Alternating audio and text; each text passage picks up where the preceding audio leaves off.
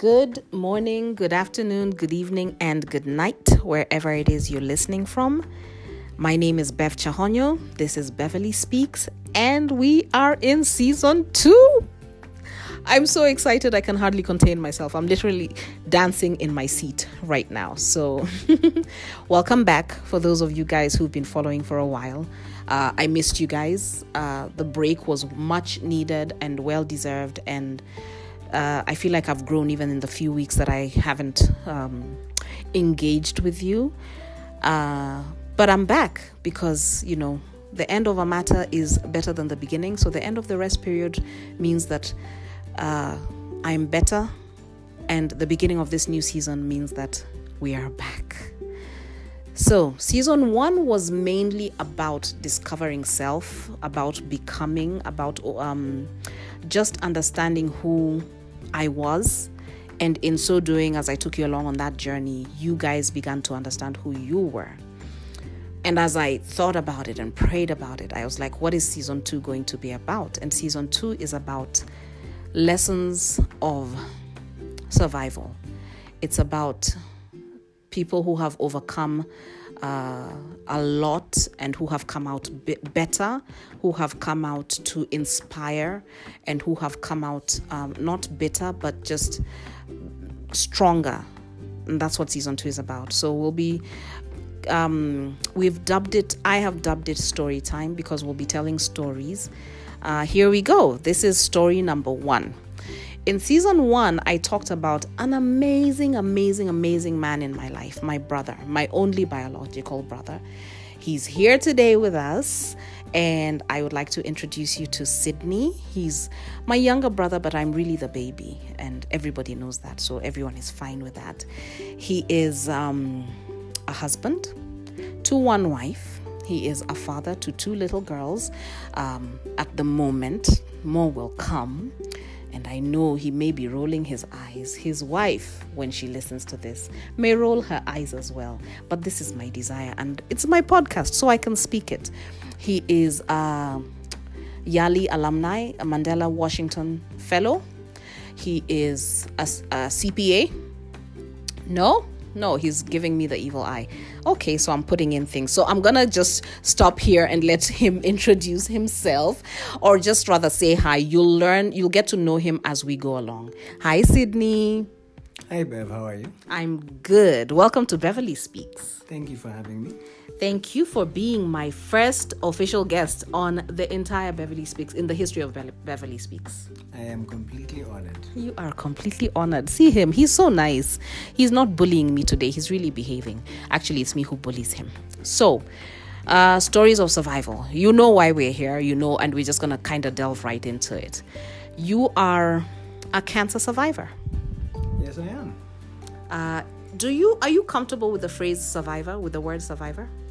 Uh, I am comfortable with it, um, but I know a lot of people um, put a negative connotation on the word survivor because mm-hmm. it's almost like you're a victim or you're someone who needs to be helped. But survivor is something that I survived cancer, I overcame it, I conquered it.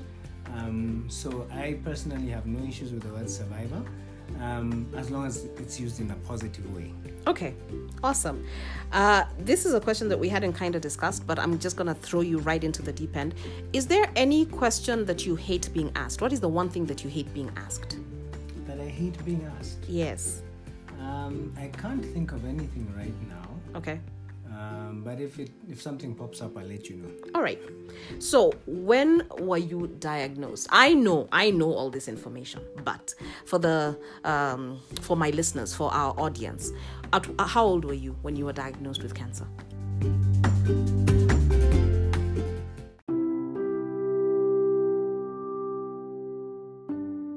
I was diagnosed with cancer at the age of 19.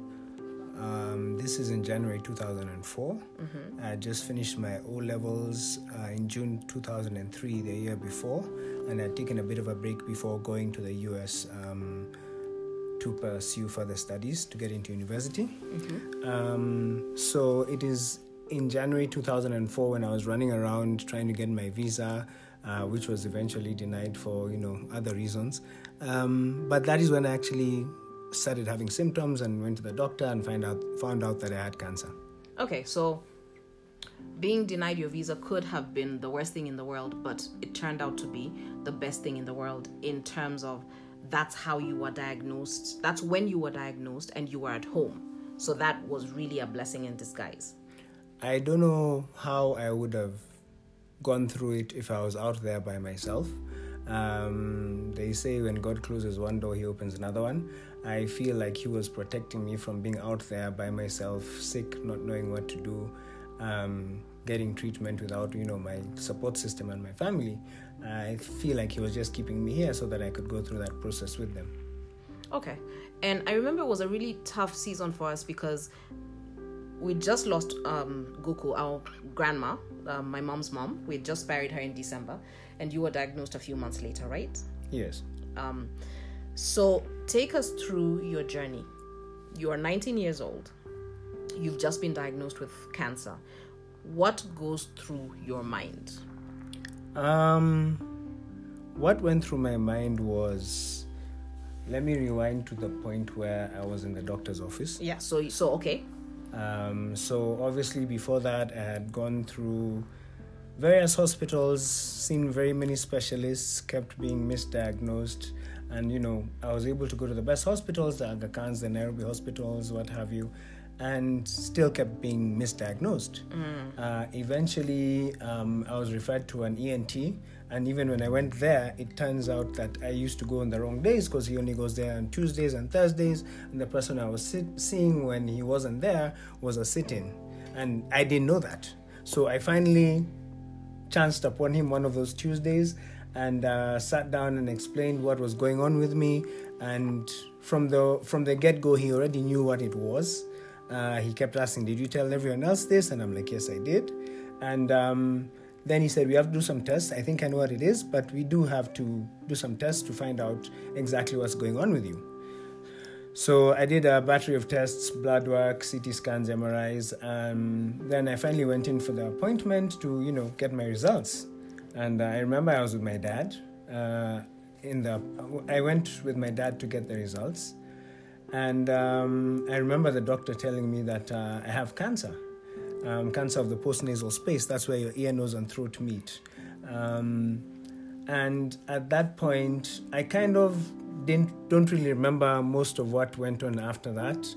Um, my memories stop at you have cancer, and I look over, I glance over at my dad, and um, I see, you know, a tear balancing in his eye. And for the longest time, this guy has been a pillar of strength for me. He was a pillar of strength. I had never seen him vulnerable. And at that moment, I looked and I saw, you know, the disbelief, the shock, the, the you know, the, the, the shock really in his in his face and a tear balancing and I've never seen I had never seen him crying and I think you know if my dad's like this I have five sisters and then there's my mom um, how are they going to take this news um, so at that point I decided I'm going to be strong even if it's not for myself I'm going to be strong for uh, my family because at the end of the day um, I really didn't see it as a death sentence or I'm gonna die or anything. It's just, oh my gosh, I have cancer. How's my family gonna take it? I need to be strong for them. That's how I took it. Wow. So, first of all, you've made me choke up a little bit. I've never heard that bit where I know you looked over and you saw disbelief. I've never, I, I didn't know that there were tears in his eyes. So you've made me, you've made me a little bit emotional because, um, all right. So you're 19 You've just been diagnosed with cancer. You have decided to be strong for the rest of your family. You are the youngest of six kids, and you've decided to be strong for the rest of us. Now, I know you have five sisters who can tend to be dramatic a little bit, um, but you decide to be strong. You don't think of it as a death sentence. I think that's so inspiring. Um, but you did mention how your memories kind of stop at that point and you don't you can't remember the rest of the conversation with the doctor at that point. So, you've been detected. You come home. Well, before before you even come home, how did you feel? you've taken us through the, the the, the initial you know those 5 10 15 20 30 minutes however long you're in the doctor's office. Um, so then yeah. So now you come home and everybody else is told. I remember being there when the news was given to us. What is going through your mind at that point? Are you still numb and in shock are you looking at everybody else's reaction to try and take care of them? Because you are a nurturer, uh, kind of. Uh, you've always been that person who took care of other people. So, what's going through your mind now when the rest of us are being told? To be very honest, I don't even remember you guys being told. I can't remember when we told you. I think we all sat down in you know in the living room and I really can't remember what went on. Um, what I can tell you is from the time that the doctor told me I have cancer, um, the next thing I remember him saying was, you know, it's you know it's something that's common in East Africa. Uh, there's a lot of um, people who have children who have gotten it and survived. I'm gonna put you in touch with a good oncologist. Um, he's handled these cases before. Luckily for you, it was caught early and you're young. Younger people respond better to the medicine. Um, so I'm going to put you in touch with this oncologist and um, he's going to take it from there. And for me, it was like, okay, what's the plan? What's the way forward? Okay, get this meeting, uh, sit down with the oncologist, come up with a plan to beat this thing. It wasn't for me. Uh, I think that's where my mind was. I was so focused in, okay, now I know what the problem is. We need to come up with a plan so that I can, you know, get past it. Okay, so I know we're going to talk a little bit about about uh, you know what's what you've done in your life and you know giving back after this but i just want to go back to something you said. You said it's this particular strain of cancer is it called a strain? Um not really type? a strain but a type yes, yeah this particular type. type of cancer is common in east africa and then you said a lot of children get it. So it's common in east africa and it's common in children right? Yes. Okay. So let's go to our next question. So we've talked about what you what you felt when you received the news for the first time you go, or oh, let's talk about your treatment. I remember coming with you to a lot of the uh, appointments you had, especially for radiotherapy. I, w- I was taking a gap year at that point between my undergrad and my master's, and I was home. And I remember in solidarity, I decided, you know, I was not going to drink alcohol because you couldn't drink alcohol. So we were party buddies, but I was going to stand with you. But so take us through the treatment. What course of treatment is now decided? You meet the oncologist, and he's an amazing guy. Till today, I still remember him. So, what course of treatment is decided? Um, before even going to the treatment, we'll go back to the oncologist because I think from the time we first met, he's a very easygoing, um, very humble man, um, and he was very welcoming from the beginning. Okay. And I felt like I could ask him questions. I could talk to him about stuff. He and he he kept reassuring me, like you know, I've dealt with these cases before. Um, um, I can put you in touch with a support group. Um, yours was caught early, so you have a good chance. Um, and it was more like the vibe I got from him also reinforced uh, my confidence your determination I felt to like fight. He was confident that we could get through this. Okay. Um, so his confidence also bolstered my confidence. Okay. And I got that vibe from him that you know we can do this. So you know let's start our treatment. Let's do this.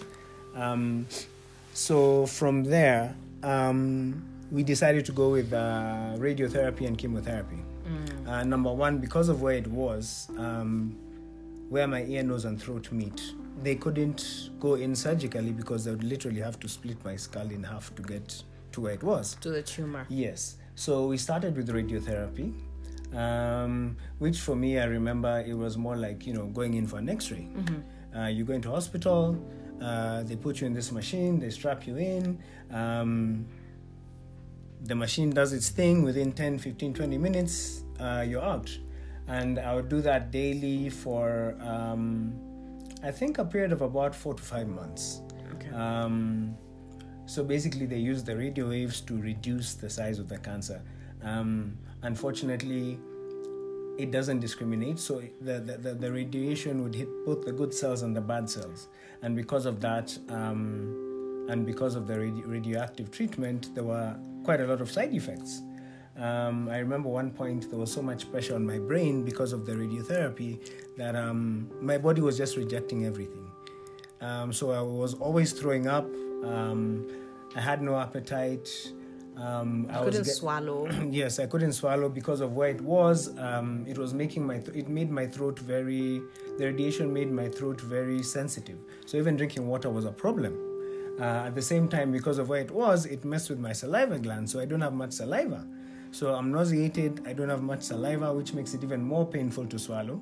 Um, I think there was a period where I lost about 15 kgs in in you know in less than two weeks. I think it was. I remember that. Um, s- between seven and 15 days, I lost 15 kgs. I remember because, that. It was know, so scary for the rest of us. Yeah, because I couldn't eat. Even when I did eat, all I was doing was throwing up. So it, it, it, it, it was tough.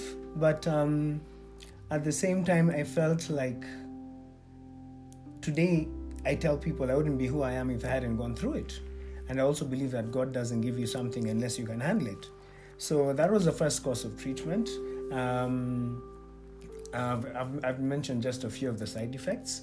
Um, and the second course, after that, five months, I went in, did my test. They saw, you know, yes, the cancer has shrunk, but now we need to, you know, follow another course of treatment to see if we can get rid of it completely. Mm-hmm. So I was scheduled for chemotherapy, which is like um, I would go in on between Monday and Thursday, mm-hmm. and they'd give me all these different drugs um, uh, through a drip, mm-hmm. uh, through IV, mm-hmm. um, and then I would come out on I'd be discharged on the Thursday or the Friday, and the chemotherapy drugs are so toxic that if they continuously give them to you, um, they poison your body. Yeah. So I would have to have that three week break uh, to rest and recover from the chemotherapy, from the drugs, mm-hmm. and then go in again and do some tests to see whether my body was strong enough to go through the next bout of chemo. Yeah. They call them bouts.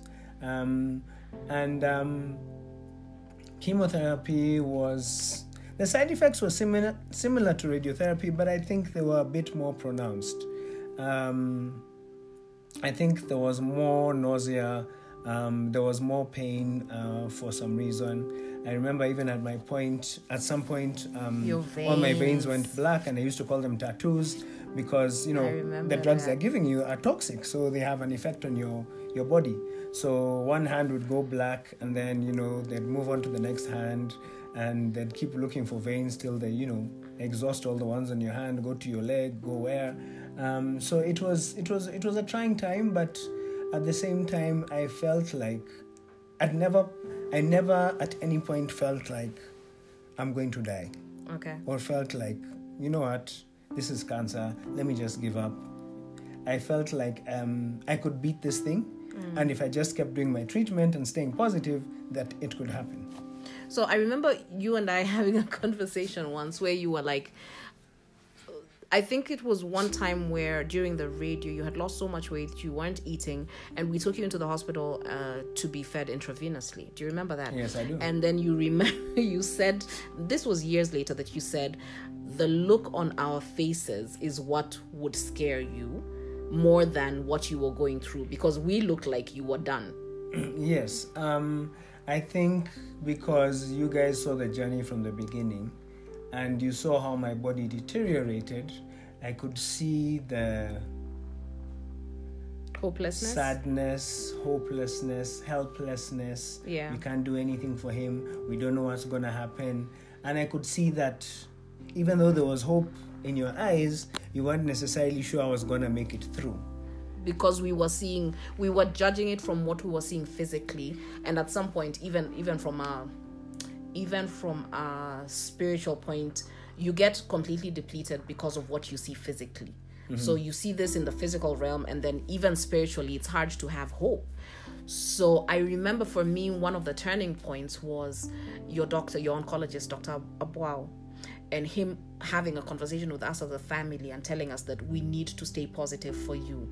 But more than anything, it was your positiveness. We would, I, I, remember specifically one day taking you for radiotherapy, and you and I were sitting there because you had banned the folks. They were not allowed to take you for treatment because the look on their eyes was worse than me. I could kind of joke through it, uh, even though it was not really funny. But if it helped you through it then and i remember sitting there with you and there was this child and that that kid was so finished like whatever he i think it was a little boy he was going through was so much worse. And you and i kind of just sat there as we waited for your treatment to start and we made silly jokes and we laughed. And i think our friendship is what kind of got us through it because i respected you enough to still see you as a person not just as a victim or as a, a patient uh, or as a, a cancer patient. But in, it was okay to sit and laugh about silly things. And knowing our sense of humor in this family we would even kind of laugh about the cancer sometimes. Mm-hmm. so for me that really helped. But for you like what was it about the people who stayed? Because a lot of people didn't stay. Uh, what was it about the people who stayed that that i'm not going to ask what kept them coming back but what was it that gave you hope with the people who stayed the, the few who surrounded you and kind of encouraged you and held you up um, I'd like to start by saying that cancer is a very lonely journey. Um, I lost, um, I would say, 90% of the people who I thought were my friends. Wow. Um, the people who I expected to be there for, to be there for me at that time um, were just not there. Either they were like, ah, he's dying anyway, or you know, they'd come to see how sick is he, how many months does he have left, Others started rumors, yeah, I think he has AIDS, he's just gonna die, this, this, that, that, blah, blah, blah. And so I really ended up with my core, um, my core people being family. Mm. Uh, you know, my sisters, my mom, my dad. And I really just said, you know what? I'm focusing on this cancer. These are the guys who are with me every day. They're family. They're always going to be here. People will come and go. That's life. It was sad. It was hurtful. And even those people who would have wanted to be there for me, a lot of my friends had left the country. As I told you, I was just, when I was diagnosed, I was about to leave the country to go to university. So the closest of my friends had actually left the country. Um, so I was re- pretty much left here, you know, with my family. Mm. And, um, I would say that those are the people, you are the people who got me through it. Um, and in different ways because you know there are things I talk to you about yeah there are things I talk to my dad about there are things I talk to mom about um, and in your own different ways you supported me differently mm. um, Yes, so you pull from each person what they're able to give. Exactly. And you lean on that and you take another step forward. Yes, and even going back to the question that you had asked before, and that scenario where you remember um, the look on your faces when you'd come me in the hospital and the doctor telling you to be positive, I just remember that I would always try to put on a show whenever For people us. were around. Okay. Like I could be there having a really bad day uh, in the hospital, but the moment someone walks in, I'll try and smile and try and sit up. Um, I'll try and show you guys that you know I'm okay. Wow. So a lot of that journey I went through, you know, with the nurses or by myself. And every time someone came in, a relative, a friend, a blah blah blah, I would try and show them that I'm doing okay, I'm doing fine, I'm wow. strong, I can do this. I didn't know that. So that was another thing that I just had to do by myself because at the end of the day, um, no one else can go through it with you. Mm. No one else, including the doctors, can understand what you're going through.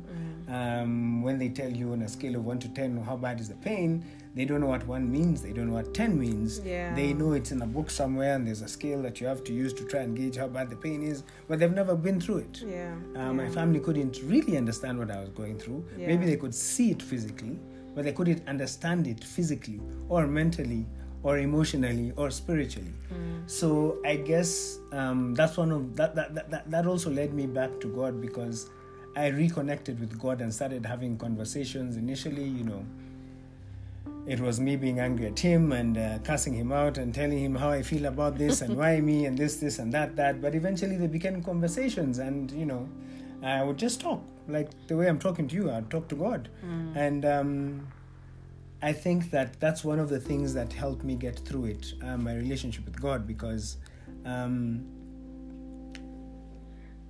it got me to look at life from a different perspective. Okay. And at the same time, it got me to view this as just a journey. Yeah. Whichever way it was going to end, even though I never saw it ending with me dying, mm. whichever way this journey is going to end, I'm going to get through it. Okay. And that's where I found my hope. Okay. Wow. So you've kind of touched quite a bit actually on my next question, which is, what does what did this journey teach you about yourself? Um, I feel like I can do anything I set my mind to do. Wow. I also feel like a lot of the times when you see things or you hear things um, physically, you see, you know, you see things physically or in the physical realm or whatever you call it. Mm. Um, they're often not a true depiction of what's really going on. Mm. So you kind of look at, go through life, life with a lens on your eyes, or Mm. and the moment you go through cancer, you it's like that lens is removed and you see things differently. Yeah. You start appreciating different things. Yeah. Um, you start, you become. I became very humble. Um, when I finished, it was like, okay, what can I do to help people? How can I help people who are going through what I went through? Um, so for me, it was almost like a turning point in terms of I had already laid out a plan for my life. I was going to do aeronautical engineering. I was going to build planes. Uh, that was my passion. But it completely made me look at life and be like, okay, those things are not really important. Mm. What can I do? What is important to me right now? Mm. It kind of just changed my priority list. Okay. Yes. All right. Wow. All right. So you told us about how we reacted. So I want to make a public apology. I've apologized over the years, but I'm going to do this again. So one time we were kind of just hanging out and I don't know what what what were we wrestling and then I kicked you in the throat.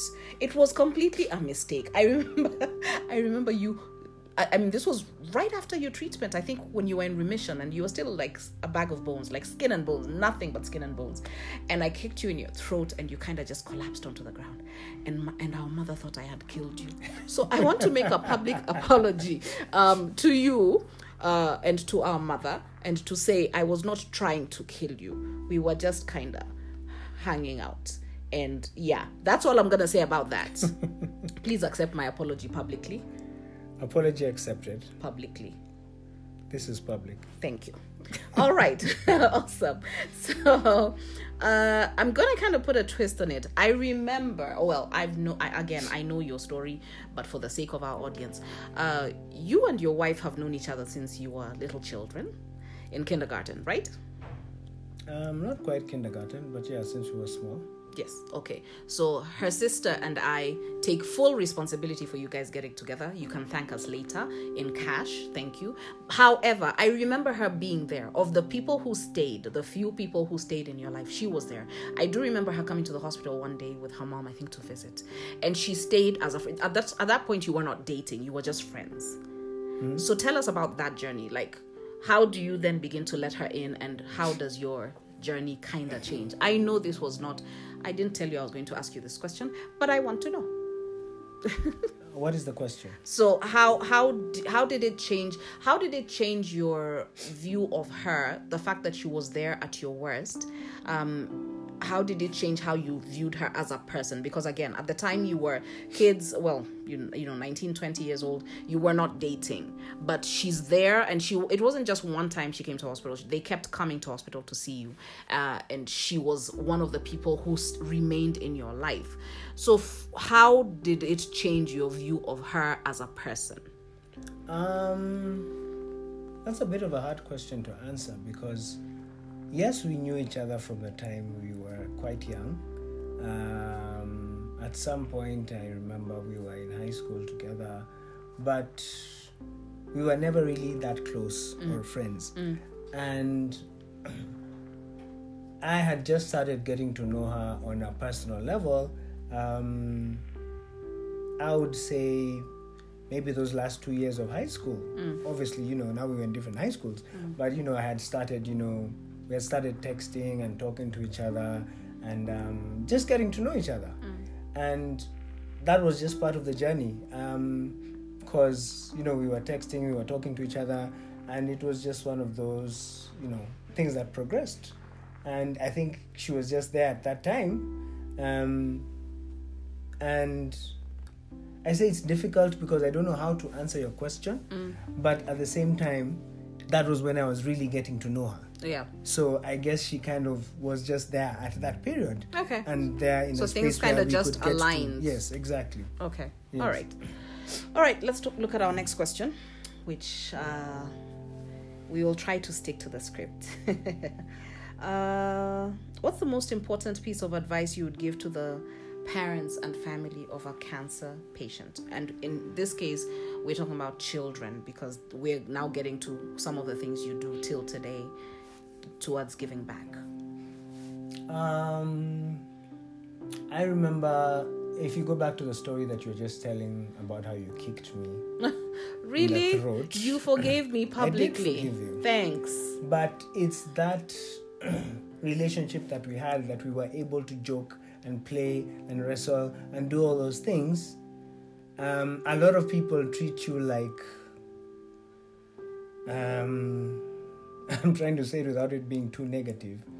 Um, Like you're dead. no, not like you're dead. Like you're a crystal glass that no one should drop. Okay. And everyone's always been like, okay, he's so delicate, he's so fragile. Oh, I remember once I was getting up to go get water from the kitchen, and it, both mommy and daddy just jumped up and started running. No, it's okay, I'll do it, I'll do it, I'll do it. I'm like, I appreciate the relationship we had because you made me be, you, you allowed me to be normal, Okay. to be a person, Okay. not to be someone who just needs to be smothered and spoiled and taken care of and shielded from A, B, C, and X, Y, Z. So, my first piece of advice is you have someone going through cancer, your daughter, your son, your cousin, whoever it is. Um, this is still a person. Mm. He's not now in a patient box that needs to be kept on a certain shelf and not allowed to be moved from that shelf. Mm.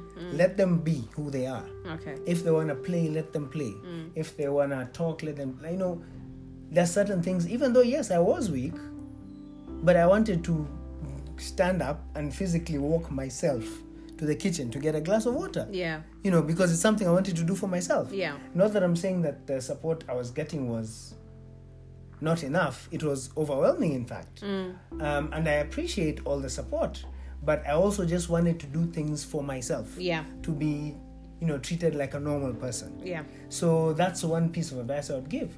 Treat them like a person. They're still a person. Okay. They're still the same person they were before they had cancer. Okay. With the same um, um, temperament, with the same sense of humor, Mm. likes doing the same things. If I like walking, if I like being outside, you know, give me the chance to be outside. Okay. Even though I'm weak, you know, make it happen. Okay. Awesome. Um. All right. So. You've talked a little bit about what the term survivor means to you, uh, and you've talked about how you are an overcomer, uh, how you battled it and you won and you came out on the other side. How are you? What are you doing to honor your journey? Um, I'll go back a little bit. Um, and yes, we talked about the word survivor, and you asked me if I like being called a survivor. Um, I, I, I think that a lot of people misunderstand the term survivor because they feel it's like, you know, I just made it through.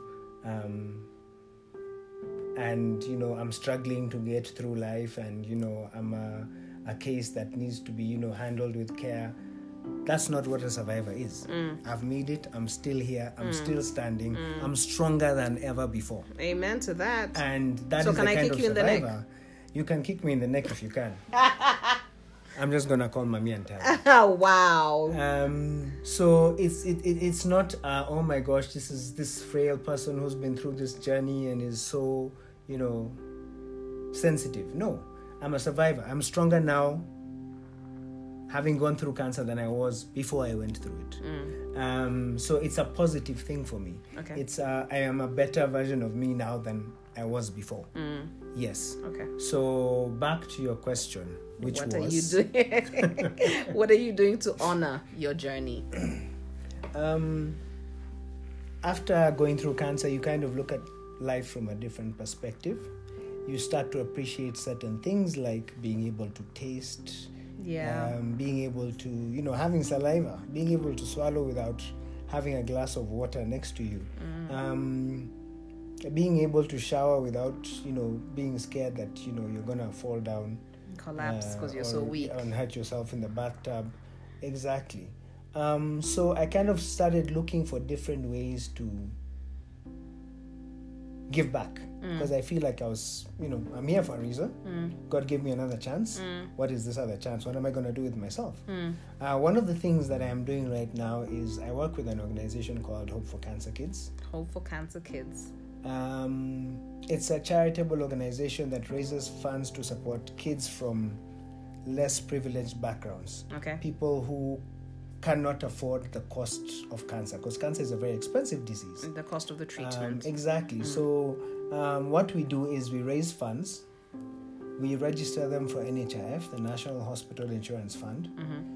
And then once we have registered and paid their monthly premium, Mm. the government then covers most of the chemotherapy and radiotherapy um, in public hospitals. Mm. Across um, Kenya. yes, across Kenya. Um, so what I started doing initially, I'm like, okay, now I've gone through this cancer thing. What can I do? I started volunteering at Kenyatta National Hospital, Yeah, which I is our biggest that. Mm. referral hospital in the country, and is the only place where people can get comprehensive cancer care in a public hospital Mm. because they are the only public hospital with a radiotherapy machine. Wow. So 70, I mean, everybody who needs radiotherapy um, and is going to a public hospital is referred to Kenyatta Hospital In the entire country. in the entire country. And um, so I started volunteering there, and I was put in the kids. I asked to be put in the kids' uh, pediatric oncology ward, the kids' cancer ward. Mm. And it is through that journey that I just began to see what, number one, that you know, children do get cancer. Mm. Number two, that they need a lot of support Yeah. uh, because you find that a lot of the time they come from up country, they're here in Nairobi. Um, the lucky ones have maybe their mom, their primary caregiver, with them, staying with them in the hospital. Yeah. Some of them don't. The moms have to go back and work or take care of the other kids and keep coming back and forth from the hospital. And you find that number one, cancer, as I said, is a lonely journey. You're isolated from Family. family, from friends, from school, from your whole system of life as you know it. Yeah. So these kids are kind of just there in the hospital getting treatment, and kids are the most resilient, the strongest people I've ever met. No one They can handle are. cancer like a kid can. Oh wow. And I started interacting with those kids, playing with them, and I realized that they started taking um, a certain liking to me. yeah, you're good with kids. And one of the nurses pulled me aside and told me, you know, these kids really like you because you're some form of continuity. yeah. Because everything else in their life has stopped. yeah. Their friends are still going to school, they are not in school. Their family is still going on with life. Mommy is still working, daddy is still working, kids are, uh, my brothers and sisters are still in school. I'm stuck here in the hospital. Hmm. So they liked me being there because I was there for a long period of time. Yeah, And I used to you go Monday to Friday back, yeah. uh, for almost five, six months. Mm. And it gave them that sense of hope. Yeah. Oh, he's coming back. Yeah. Because most people go have a nice big party for them, Take uh, leave them a lot of goodies, take pictures, Post them on social media. and you never see them again. yeah. Uh, so I started volunteering there, and I just fell in love with the kids. Number one. They're so sweet. Secondly, I realized the needs that you know they had, um, financially, uh, physically. Some of them would be waiting to go for an X-ray because the nurses are really overwhelmed. Um, you're Mm. the talking about healthcare system. maybe two or and three especially nurses. in that ward. Yes. Maybe two or three nurses taking care of 20, 30 kids. Uh, some of them have to go for doctor's appointments, some of them have to go for x rays, um, some of their lab tests need to be gotten from the lab, and it's, it's, it's.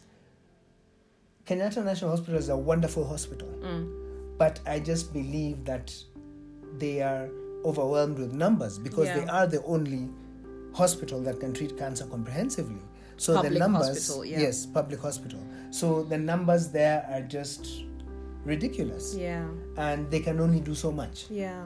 Um, so that is when I, f- I was introduced to Hope for Cancer Kids through being in the cancer ward. Mm. And as we speak, I'm the board chair of Hope for Cancer Kids. The chairman Um, of the board. I've been there Mm. since. Um, I think I've been with Hope for Cancer Kids since 2011. Yeah. Um, and that is basically what I'm trying to do trying to give these kids a fighting chance, trying to give them opportun- an opportunity that they otherwise wouldn't have Mm. because they come from very um, low income backgrounds. Yeah. They cannot even afford the 500 shillings um, that it takes which is approximately five dollars. yeah five dollars that it takes to pay the monthly premium so that the government can cover their cancer treatment so that is how badly you know these families are doing financially and then they get cancer and they end up selling assets borrowing money getting into more debt getting into extreme poverty some even abandoning the children Yeah. families breaking up.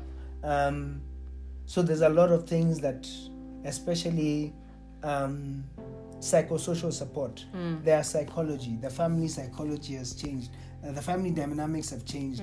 There's a lot of yes there's treatment chemotherapy radiotherapy all these th- other types of therapies surgery but there's also that psychological aspect that is be- rarely dealt with Yeah. and um, that is one thing that needs to be improved in this country. But yes, basically, um, I, I give a lot of my time towards Hope for Cancer Kids, and um, On a voluntary basis, I just need to add that. yes, on a voluntary basis, and we try to support as many kids as we can, and it's not just by paying for their NHIF.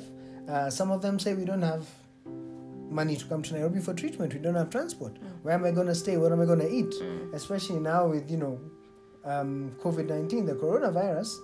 Um, some counties are on lockdown. Yeah. So Nairobi is one of those count- counties. Yes. Number one, there's no public transport. Mm-hmm. So if they have to come for their treatment from up country, from five, eight hundred kilometers away, they have to find a way to do it privately. Yeah. They don't have that money. Yeah. Even if they do get here, How do they get through? How do they get the where they're going to stay, um, you know, how they're going to get money for the treatment, because the government covers.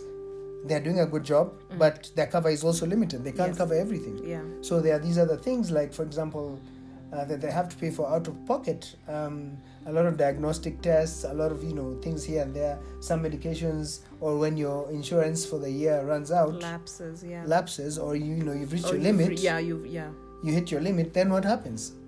So these are some of the issues we try to address and ways we try to help these kids. And you've partnered pretty well with the government because I remember, you know, you guys going for a lot of policy influencing meetings to the point where the government actually decided to start covering some of these treatments for the kids as long as the premiums were paid. And and you you've, you've done a lot of um, creating awareness as well and raising funds. Do you have any like just rough numbers? How many kids you've helped or families? Um, up until last year, 2019. Uh, I think la- for 2019, the average number of kids we were supporting on a monthly basis had gone up to about 230. kids per 230 children per month. Yes, with 500 shillings per month for the just for the NHIF cover. yes. Okay. Um, now with coronavirus, there's been a lot of treatment abandonment because Yes. either people can't get to the, you know, to the hospital. Well, at some point even the hospitals money. were not even accessible. Exactly.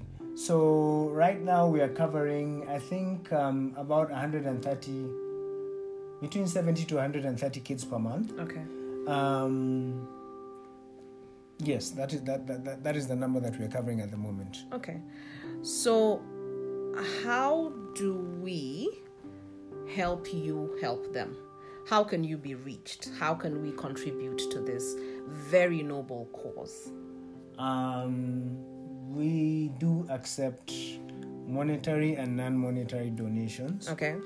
Um, we do accept we, we you know we're always looking for volunteers to mm-hmm. help us with the work that we're doing mm-hmm. to run around to go mm-hmm. play with the kids. We have an art therapy pro- program that we have every thursday at kenyatta national hospital where we just go in and you know have fun with the kids Art therapy. yes art oh, therapy Oh wow. So you allow them to be kids. Yes, just allow them to be kids. The same way I wanted to be treated like a normal person. Mm. These kids are not in school. They're not coloring, they're not painting, they're not making paper maches. They're just stuck in the hospital being mm. treated. Mm. Um, so we thought it would be a good way, number one, to give them something to look forward to. Mm-hmm. Because it's something that's consistent. Yeah. Every Thursday we're there and we play with them and we interact with them and we help them make this wonderful art. Uh, sometimes we even sell this art to raise money for these kids. Like um, two years ago, we had an event called uh, Runway Against Cancer, and we we partnered with uh, artists and artisans um, to sell art pieces, and they gave us a 70-30 split where we would get 70% to go towards you know supporting these kids and the Yeah. artists up and coming artists would get 30% of what you know the piece was sold for Oh wow. um, so there's a lot of ways you can plug in the easiest way to find out how you can plug in is mainly to um, get in touch with us. We do have an email address. Uh, that is info at hopeforcancerkids.org. Um, I-N-F-O at the at sign hope H O P E for the, The number, yes. number four cancerkids.org. Okay, so info at H O P E number four cancerkids.org. Yes. Okay, I'll, I'll, I'll, when I'm sending out this and putting it on social media, I'll, I'll, I'll put that up there as well. Okay, so we've come to the end of our program. And first of all, I just want to say that you, you do inspire. I know I don't say it enough, but you do inspire me. You, you make me want to be a better person. I, I don't even know how, how else to say that because you're a very strong person and you're a very positive person. I mean, I would be the one who'd be like being dramatic and falling all over the place, and you'd be like, no, let's find a way to get through this. What needs to be done? So I really that like that can do attitude of yours of what can we do? This has happened. What can we do moving forward? Uh, secondly, I mean, just the last thing, yeah, I, I remember thinking, you know, I, I, and I- don't know if this is something that I thought or something that we heard, where at some point we were told we're not sure based on the treatment and everything, you may, you may never have kids. Is that something that we were told, or was that something I dreamed up? Yes, that is one of the side effects of the treatment that I went through. Um, number one, the radiotherapy. Number two, my specific chemotherapy drug um, is known to make men sterile. And that was one of the things, but it was, uh, by the way, in that first Meeting. meeting with a doctor and it's like yeah by the way you might never but i mean i was 19 that was the last thing on my mind it's only later on when um, i remember even having a conversation with my wife and she was like i didn't know that Oh, we really? didn't even have that conversation and she's like you know that's a serious me. thing That's. and she I, it, just passed me by I'm and apologizing never to her on your behalf. i never publicly. even put it in my head Yeah, because you you did you didn't uh, accept it. because I, I I- just knew that you know I'm gonna get through this cancer and then you know things are gonna be fine. Yes. Even after getting through it, I never thought, oh my gosh, we'll ever have kids? Because it just wasn't in my mindset. Yes. Uh, but yes, I've been blessed with two beautiful daughters, Two beautiful daughters. I think I can hear Um, one of them walking with her loud shoes. six and uh, one at the moment. Yes. Um, and it's just another miracle that has come out of it because you know there are all these oh this might happen you'll never be able to do this blah blah blah you haven't compromised immunity uh, this this and that that but for me it's like you know it's possible anything is possible Anything is possible. um, and that is one of the wonderful things that you know has happened to me um, another thing they say is that um, because of where um, because of the radiotherapy um, it did have a significant impact on my hearing Yes, I remember um, that. a I know couple of that. years later, I had a negative effect to the radio- radiation, and um, I lost a significant amount of hearing on my right side. Mm. Uh, my left side has always been had issues because at the age of seven, I totally lost hearing on my left side Mm. uh, because I had mumps, a very serious case of mumps. I was treated for malaria. Misdiagnosis again. Exactly. And my body reacted to the drugs they were giving me, and I lost hearing on my left side. So, even going back to the diagnosis, that's the one thing that actually made me go into the hospital and, and think there's something more serious here. Because I had all the other symptoms the nose bleeding, the headaches, uh, the flu symptoms, but I never quite put two and two together, and none of them ever worried me seriously enough to say, okay, there's something bigger here. But when I started losing my hearing, that's when I was like, okay, there's something, Yeah. there's something wrong here. And that's because of where the tumor was positioned that it affected your hearing gland. Yes, because of where the tumor was, as it as it was growing, it was blocking my hearing passage. Okay. Yes. All right. But you're here and you Yes. can hear. I mean, Yes. with with an aid, you know. But you are so positive that has never stopped you from doing anything. Yes, and just to finish, I was also told that because of that radio- radiation and um, because of that particular chemotherapy drug that I used, which had a significant effect, and the radiation has long term effects, eventually they say I'm going to go completely deaf. That's what they say. That's what they say, but it's not something I, you know, think about. No. uh, when it did happen to me, um, and I went on the to the Mandela Washington Fellowship, I, I was immersed in the deaf community because you know they ask you on your application, do you have any disabilities? Blah blah blah, partial hearing. Blah. I'm like ah, I don't really because I don't think of myself as someone. With No, and we've never treated you like And I ticked it. So they put me in a program at a school for the deaf like a week earlier than you know the program was set to begin. So I spent a whole week um, at this deaf wonderful university called Gallaudet, Gallaudet University. It's in Washington D.C. and um, it's a deaf university. So I actually started realizing, you know, even beyond cancer, what happens to the kid who has cancer and is deaf. Yeah. What happens to that person who can't communicate with doctors? What happens to the parent who is deaf and has a child who is who has cancer? Exactly. You know. So those are other things I started trying to figure out how are we gonna integrate, you know, that community because The you know, hearing impaired commu- Exactly, community with the with the cancer community. Exactly, exactly, and because we do have similar needs, Yeah. and there are people, you know, kids who are deaf or who have deaf parents um, who do get cancer, Mm. and cancer also can have a significant impact depending on the type of cancer and the treatment you undergo, um, can have a significant impact on your hearing. So these are still things I'm trying to think about how to put together. But everything I see, they say I might go deaf. I'm like, okay, what is this thing being deaf? Oh, there's a whole community of deaf people out there. How can we help them? How can I, you know, position myself uh, so that I can be able to serve their needs as well? So I look at everything as a challenge, not you might go deaf one day. It's for me like, okay, even if I do, whether I do or don't, how I'm here, I'm alive. these people? Yes. Yes. Do I need to learn sign language so I can interpret for these people when they go to the, uh, you know, appointments? Do I need to figure out ways for them to be more included in these discussions um, that we are having uh, concerning cancer, concerning disabilities? Um, you know, these are just things I think about. So I take everything almost like a challenge. A lot of people would see some of the things that I've gone through as something negative, but I always look at it in a positive light. And as I said, I would not be who I am today if I had not gone through cancer. I would be a different person. Yeah, I would, would. not be the Sydney I am now. No. And for me, that makes me stronger. Hmm. Yes. I, I think you have a lot of uh, qualities, uh, daddy's qualities in, in that aspect. He was a doer, he was a fixer, he was a solution. He, he looked at a problem in terms of there's a solution to every problem and we're gonna and we can find the solution. Because it's been brought to us it means that we must have a role to play in the solution. So i really really really admire you that way. And i just want to say thank you. Thank you for being on the show. Thank you for being an inspiration to me. Uh, thank you for being there for those kids the 200 and something children that you've been helping a month uh, and their families that are affected to the hearing impaired community that you're trying to bring. And just thank you for being you. Thank you for being an amazing father. I've seen you with your girls um, they are so adorable. I've seen you with your wife. You're an amazing husband at least in my you know i'm your sister. I can i can say a lot of things. So but just thank you for being you. And and again beverly speaks is about uh, creating a safe space where we can have discussions um, have difficult discussions ask thought-provoking questions find solutions and know that truly you are enough so i want to say thank you for coming to beverly speaks and definitely you are the definition of i am enough so i want you to say it with me i am enough I am enough. because you are.